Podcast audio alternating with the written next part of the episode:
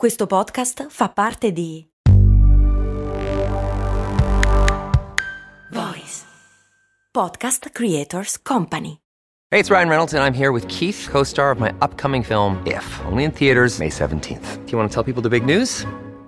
All right, I'll do it. Sign up now and you'll get unlimited for $15 a month and six months of Paramount Plus Essential Plan on us. Mintmobile.com slash switch. Upfront payment of $45 equivalent to $15 per month. Unlimited over 40 gigabytes per month. Face lower speeds. Videos at 480p. Active Mint customers by 531.24 get six months of Paramount Plus Essential Plan. Auto renews after six months. Offer ends May 31st, 2024. Separate Paramount Plus registration required. Terms and conditions apply if rated PG. Ho una bella domanda del patron Dimitri che mi chiede: Mia nonna aveva una crema che si chiamava il balsamo di tigre. Guariva praticamente tutto, ma era fatto veramente con la tigre? Mixer tarta, mixer tarta, mixer tartaruga. No, era fatto dalla tigre, dalle tigri che vengono sfruttate per lavorare in catena di montaggio e produrre unguenti che fanno bene agli umani. No, ovviamente no, è un nome commerciale che in inglese è Tiger Balm, ovviamente, la cui traduzione però forse sarebbe più vicino a il balsamo della tigre, ok? Quindi della marca della tigre più che di tigre, perché effettivamente di tigre può trarre in inganno e far pensare che è fatto col frullato di grosso felino e non è così, ve lo assicuro. È a parte per l'eccipiente che è tendenzialmente una roba molto simile alla vaselina, composto da erbe e cose di questo tipo. Anzi, per essere precisi, 10% di mentolo, 11% di canfora, 6% di olio di menta, olio di melaleuca leucadendra, anche conosciuto come tea tree bianco, e un 5% di olio di chiodi di garofano, per cui una formulazione non particolarmente segreta, ma soprattutto piuttosto efficace, anche se è il nome da quelle cose lì che sembrano miracolose. In realtà funziona abbastanza bene. Partiamo dalla storia. Chi cazzo se l'ha inventato il balsamo di tigre? Una tigre? No. Ha una storia antica, ma non così antica come di solito la tradizione delle cose cinesi vorrebbe, almeno da un punto di vista commerciale. È nato nel 1870 circa, da un erborista cinese che si chiamava O Chu Kin, che durante il periodo coloniale in Cina viene spedito da suo padre, sempre erborista anche lui, in Birmania, dove si mette a lavorare a tutta una serie di prodotti erboristici e quando sta morendo nel 1908 chiede ai suoi due figli Obun Ho e Obun Par di continuare il migliore dei suoi prodotti e perfezionarlo e nel 1918 viene rinominato Tiger Balm con l'idea di attaccare intanto il mercato asiatico e poi, pensa te, un po' tutto il mondo. Poi dalla Birmania in realtà i fratelli O si spostano e vanno verso Singapore perché hanno un po' di cazzi col governo coloniale britannico e lì riescono a prosperare ancora oggi la ditta che produce il Tiger Balm che si chiama Ho Park Corporation è, è, è lì, è a Singapore e lotta e vive insieme a noi. Ed è famoso assai il balsamo di tigre, tant'è che vanta tutta una serie di tentativi di imitazioni come per esempio quella della Rangoon Chemical Works che si inventa il Flying Tiger, la tigre volante. E loro gli dicono: Oh, ma chi è che vuoi prendere per il culo? È chiaro che stai cercando di imitarci. Infatti, vanno a giudizio e perdono miseramente. Però l'idea di usare il mentolo e la canfora è un'idea che viene ripresa da un sacco di altre cose che fanno bene ai dolori articolari, ad esempio, e persino che liberano le vie respiratorie. Anche quella roba lì che ti spalmi sul petto, molto famosa dalle nostre parti. Ma perché funziona il balsamo di tigre, visto che ha solamente mentolo, canfora, olio di menta, olio di melaleuca e olio di chiodi di garofano? Perché quella roba lì in realtà funziona un gran bene, nel senso che ha tutta una serie di effetti. Per esempio, la canfora e il mentolo aumentano la circolazione sanguigna, creando effettivamente una vasodilatazione nella zona in cui te lo spalmi e questa roba va bene insieme a tutta una serie di altri effetti, come per esempio il fatto che il balsamo di tigre contiene il salicilato di metile, che è quella roba che viene dal salice e che ci mettono dentro l'aspirina, che ovviamente è un blando se messo topicamente, cioè sulla pelle, ma comunque efficace anestetico e fa passare un po' il male anche quello. Poi c'è la capsaicina, la roba piccante, che fa tutta una serie di casini ai recettori del dolore, per cui non è che ti cura il dolore ma te lo fa sentire meno. Questo potere si chiama controirritante ed è merito della canfora e del mentolo, cioè quelle robe che producono una sensazione di caldo e freddo insieme che non è che ovviamente ti fanno passare il dolore, però mandano in bomba il cervello che non riesce più a sentire i segnali del dolore e sente altra roba ed è meglio sentire caldo e freddo che un male boia, giusto? Giusto. Per cui il balsamo di tigre effettivamente funziona, cioè nel senso ti fa sentire meno male originale non ti cura l'artrite reumatoide né ti cura la grossa contusione che hai preso scivolando dalle scale mentre facevi un balletto di TikTok e sbagliando naturalmente, però ti fa sentire meno dolore. E chi siamo noi scemi che vogliamo sentire più dolore? No, ne vogliamo sentire di meno perché quella roba del senso di colpa l'abbiamo superata ormai. Magari. Oddio, questa puntata sembra sponsorizzata dal basso. No, era semplicemente una questione di cultura generale, anche perché in Italia non so nemmeno se arriva l'originale o arriva la versione bootleg. Però insomma, quella roba lì, quella formulazione lì di cose balsamiche che ti appiccichi e spalmi sulla pelle, tendenzialmente fa bene. E non mettetevelo sotto il naso direttamente, soprattutto se avete il raffreddore e vi siete soffiati il naso tanto, perché fa bene alle vie respiratorie, ma urli di dolore nel momento in cui te lo metti sulla pelle irritata, grattata da centinaia e centinaia di fazzoletti di carta. Così, consiglio mio.